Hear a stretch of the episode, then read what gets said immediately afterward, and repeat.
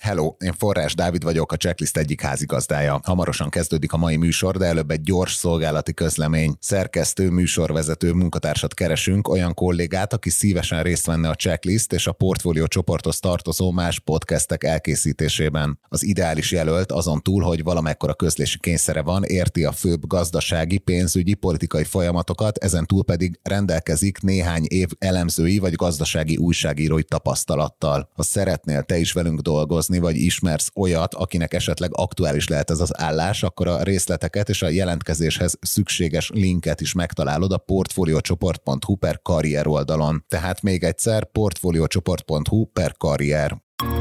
Portfolio Podcast Lab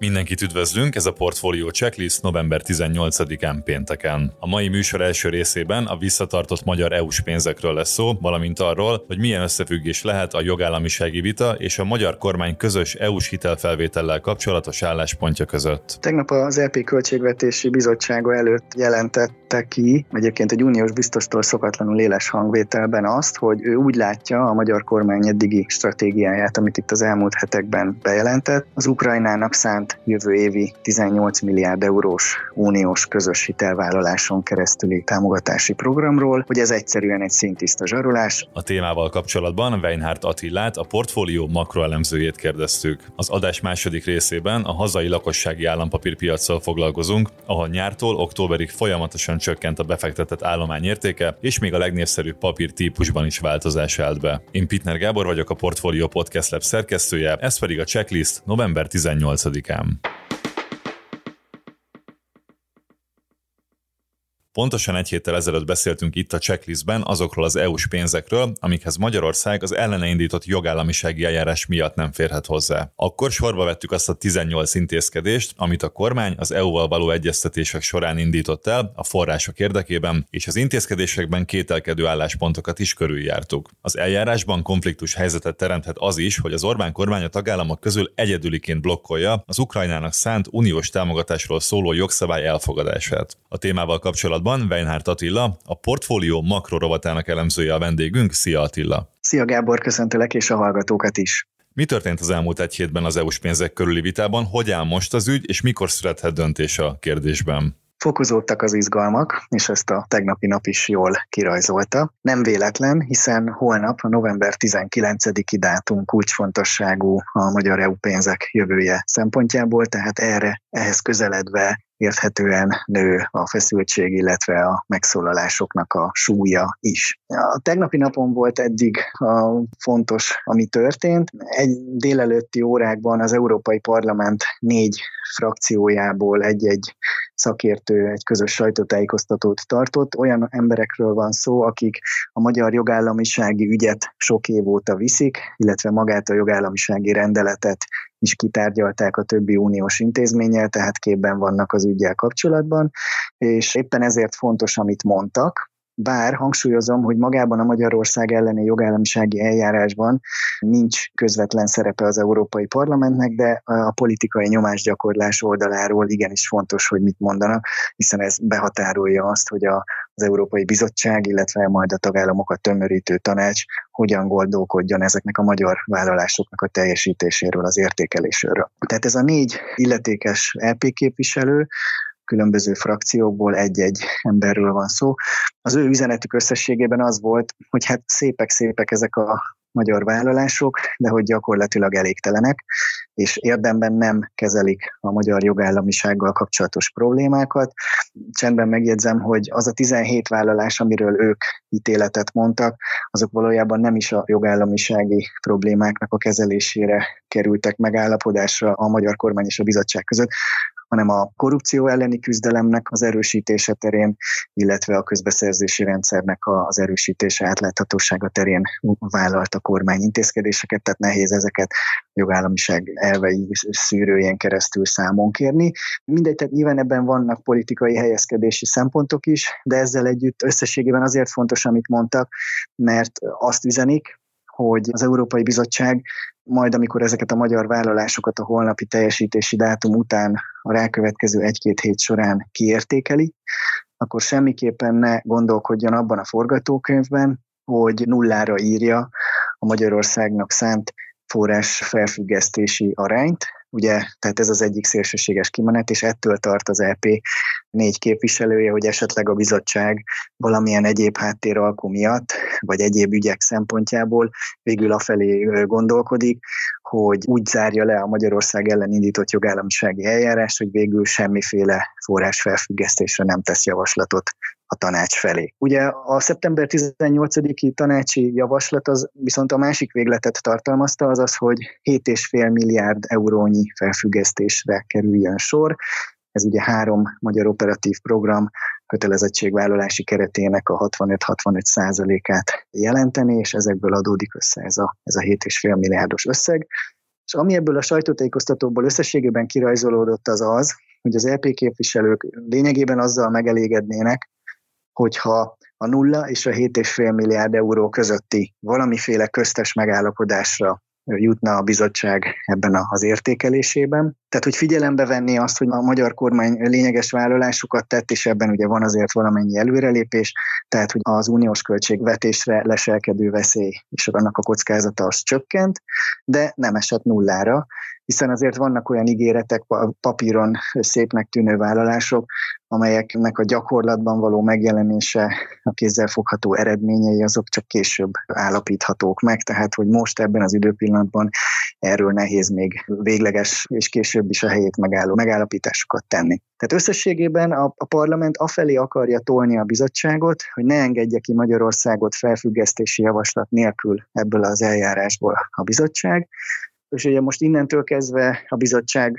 térfelén pattog a labda, hogy akkor ő most a következő egy-két hét során milyen értékelést ad. És itt ebből az irányból jött a következő fontos jelzés a tegnapi napon, az Európai Bizottságnak az egyik névtelen illetékese a Reuters felé azt jelezte, hogy összességében ez az egész ügyhalmaz azért afelé mutat, hogy lesz valamiféle pozitív értékelése a bizottságnak az eddig megtett magyar vállalásokról, és emiatt a 65%-osnál kisebb lesz a felfüggeszteni javasolt pénzügyi forrásoknak az aránya, tehát végül is afelé haladna a dolog, amit az RP e képviselők is sugalmaztak, de nem lesz ez nulla. Ezzel együtt tehát megnyílna az út a magyar EU források előtt, mert tehát végül is lát lépést a bizottság a magyar kormány felől a vállalásokban, de ez nem oldja meg összességében véglegesen az összes problémát, de ennek az előrelépésnek és a, bevállalt további intézkedéseknek a cseréjeként, vagy, vagy azért cserébe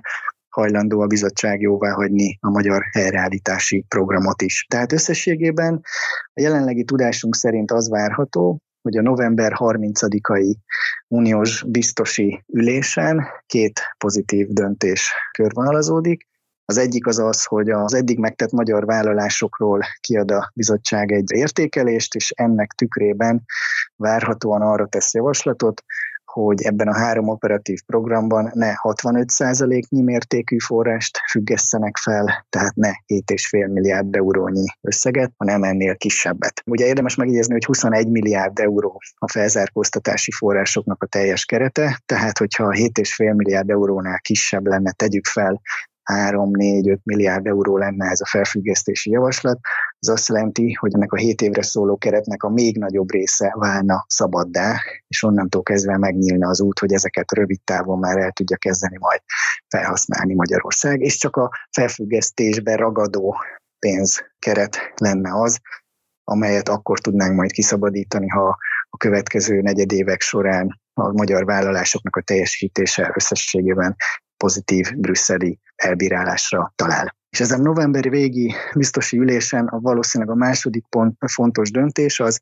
pedig az lehetséges, pont ebből az első pontból adódóan, hogy mivel van előrelépés és további vállalások írásban, hogy a magyar helyreállítási programot is jóvá hagyja a bizottság, és ezt a két dossziét passzolja át a tagállamokat tömörítő tanácsnak az asztalára, akik közül a pénzügyminiszterek december 6-án ülnek össze. Igen, és ezen a december 6-ai ülésen ugye tulajdonképpen négy fontos ügy is összecsúszhat, és a következő kérdésem is ehhez kapcsolódik, mert keményen neki ment Magyarországnak Johannes Hahn költségvetési biztos egy interjúban, és vétó fenyegetésről beszélt. Minek kapcsán beszélt erről a biztos, és mit mondott pontosan? Tegnap az LP Költségvetési Bizottsága előtt jelentette ki, egyébként egy uniós biztostól szokatlanul éles hangvételben azt, hogy ő úgy látja a magyar kormány eddigi stratégiáját, amit itt az elmúlt hetekben bejelentett, az Ukrajnának szánt jövő évi 18 milliárd eurós uniós közös hitelvállaláson keresztüli támogatási programról, hogy ez egyszerűen egy szintiszta zsarolás, és csak arról van szó az ő meglátása szerint, hogy a magyar kormány azért fenyeget vétóval, amivel ugye ellehetetleníteni ezt a globális szinten is, meg nyilván uniós szinten is nagyobb súlyú ügyet, mint ami a magyar jogállamisági eljárásnak az ügye. Tehát, hogy ez gyakorlatilag blokkolni tudná, hiszen itt egyhangúsági követelmény van ahhoz, hogy ezt a szabályrendszert elfogadják, tehát a magyar kormány ezt meg tudná akasztani,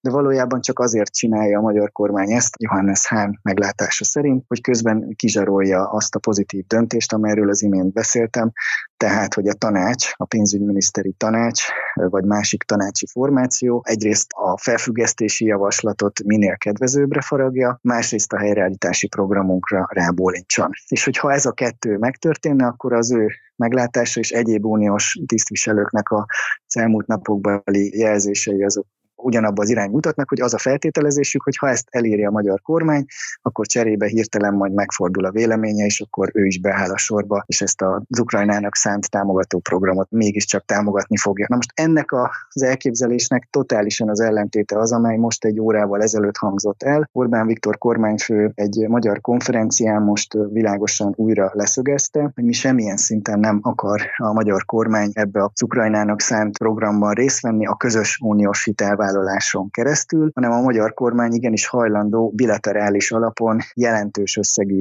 forrást Ukrajnának nyújtani, juttatni, hogy a gazdasági talpraállítást és a helyreállítását segítse. Összeget is mondott, egyébként ez 60-70 milliárd forint lenne évente, amit a magyar kormány vállalna, hajlandó lenne. Annak tükrében mondta ezt az összeget, hogy ha az Unió nem egy közös hitelvállaláson keresztül gondolkodna Ukrajna megsegítésében, hanem a felmért károk és a helyre helyreállítás mentén adódó összeget valamilyen arány szerint szétdobnák a tagállamok között, és akkor a magyar kormány számítása az az, hogy ez akkora összeg lenne, amiből évente mi 60-70 milliárd forintot hajlandók lennénk fizetni. De hát ugye ez egy egy tagállami javaslat, az összes 26 másik egyéb úton a közös hitelvállaláson keresztül gondolná ezt a közös uniós költségvetés terhére megvalósítani, de ahhoz, hogy abból lehessen megvalósítani, ahhoz meg a magyar hozzájárulás is kell. Tehát itt most gyakorlatilag kétszöges ellentéte van a javaslatoknak, hogy az egyik közös hitelvállalást, a másik pedig bilaterális alapút gondolna.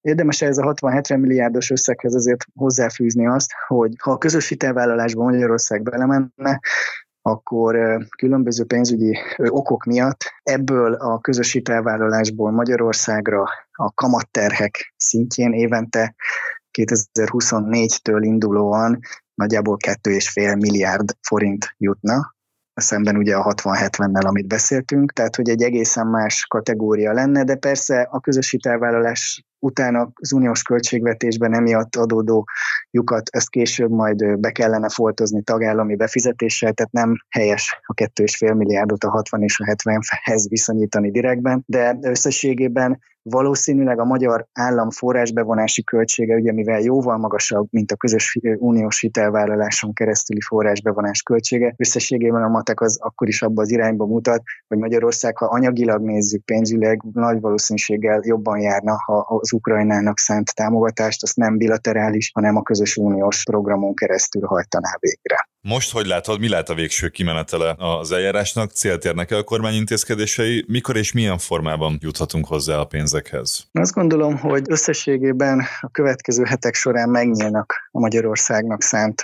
EU források, legalábbis annak a döntő része. Itt a december 6. ülésen egyébként várhatóan még ez a globális minimumadóval kapcsolatos téma is napirendre kerül, ez a negyedik ügy, ami összecsúszhat, amelyet szintén egyedül a magyar kormány blokkol. Korábban ugye már ebbe belementünk, aztán egy újabb érvkészlettel ebből kifaroltunk, akkor utána a lengyelek is belementek, majd kifaroltak, majd újra visszatértek a közös uniós állásponthoz. Tehát látszik az, hogy itt azért ebben politikai, illetve egyéb gazdasági érvek keverednek, hogy éppen mikor ki milyen álláspontot képvisel, de összességében most mi vagyunk az egyedüli kilógók ebből a formálódó nagy globális alkuból, legalábbis EU-s tagállami szinten. Hogyha ezt a négyes keretrendszert így sikerül összecsomagolni abból, hogy Magyarország is megkapja azt, amit akar, és cserébe hajlandó nagyobb ügyekhez is valamilyen elfogadható keretek mentén hozzájárulni, akkor ez végül is kisémol a dolog, és akkor mindenki egy ilyen szempontból nyugodtabb karácsonyra tud készülni. Tehát összességében azt gondolom, hogy ez a december elejé ülés, hogyha nem is a hatodikai, de valamelyik azokban a napokban,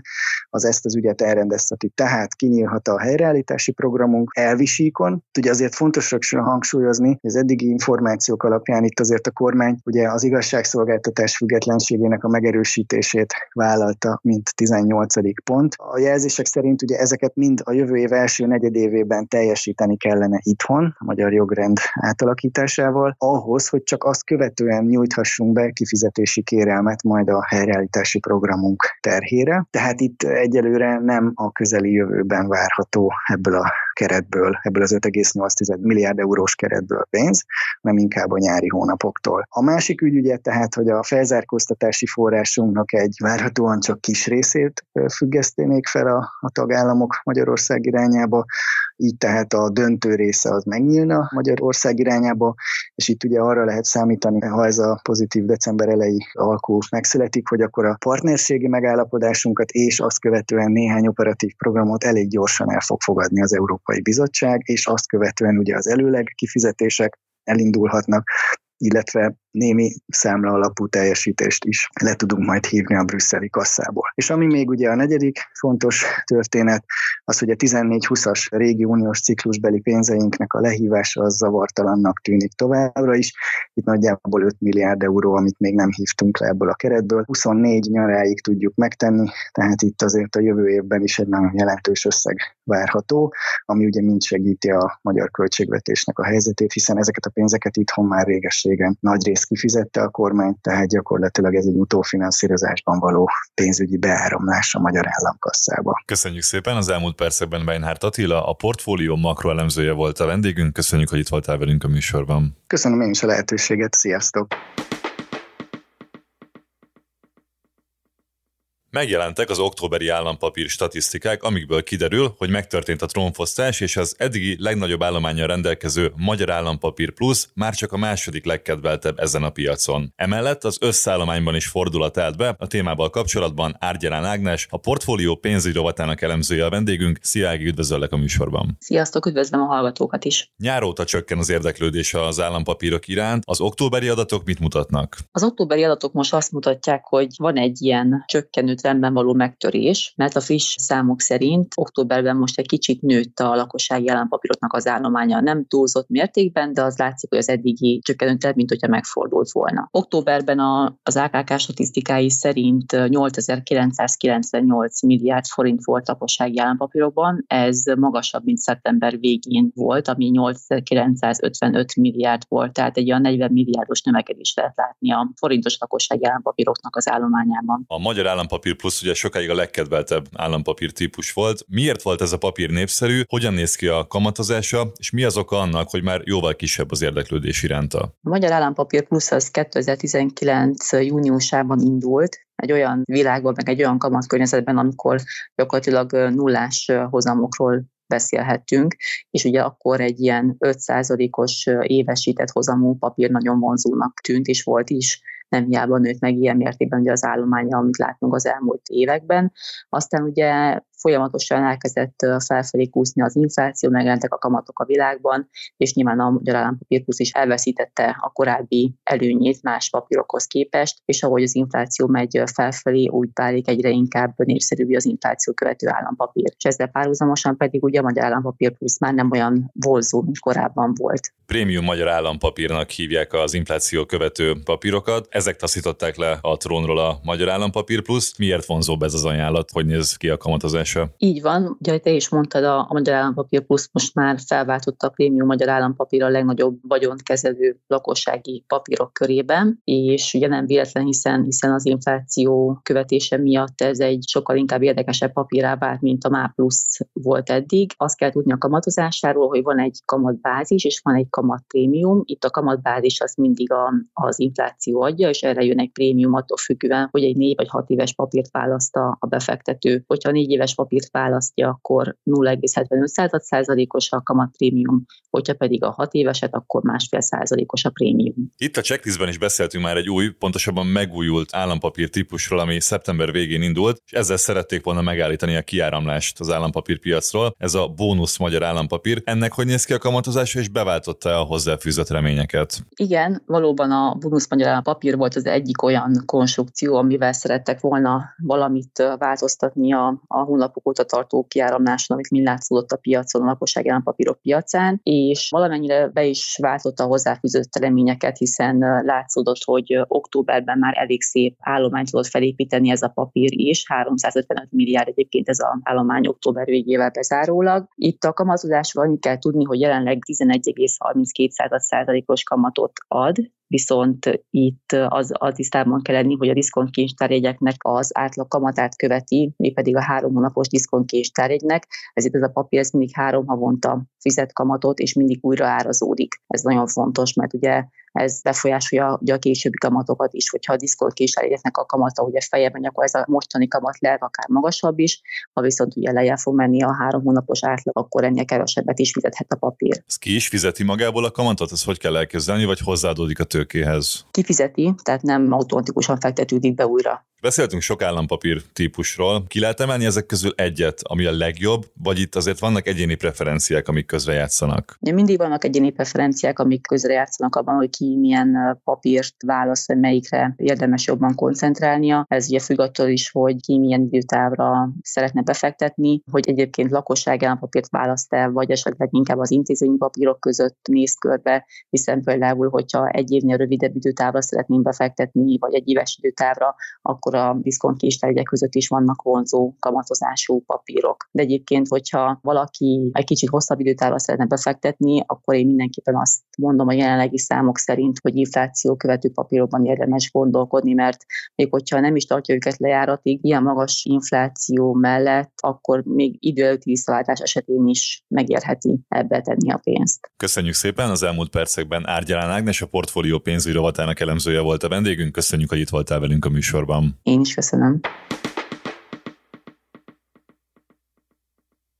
Növényvédelem vagy bolygóvédelem. Egyre erőteljesebben feszülnek egymásnak a hatékonysági és a fenntarthatósági szempontok, ha az Európai Unión belüli növénytermesztés szabályozásáról van szó. Nem csak a piacot, hanem már a hétköznapi életünket is hamarosan észrevehetően befolyásolja majd.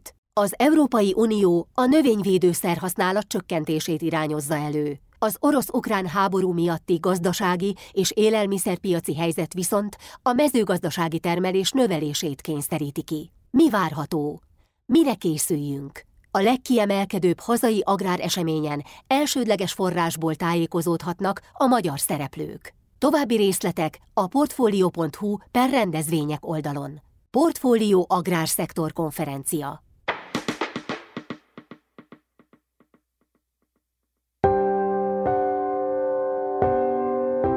Ez volt már a Checklist, a Portfólió munkanapokon megjelenő podcastje. Ha tetszett az adás, iratkozz fel podcast csatornánkra valamelyik nagy podcast felületen, például a Spotify-on, az Apple Podcast-en vagy a Google Podcast-en. Ha segítenél nekünk abban, hogy minél több hallgatóhoz eljussunk, akkor arra kérünk, hogy értékeld a Portfólió Checklist podcast csatornát azon a platformon, ahol követsz minket. A mai adás elkészítésében részt vett Bánhidi Bálint, Forrás Dávid és Gomkötő Emma, a szerkesztő pedig én, Pitner Gábor voltam. Új adással hétfőn 5 órakor jelent jelentkezünk, addig is jó hétvégét, sziasztok!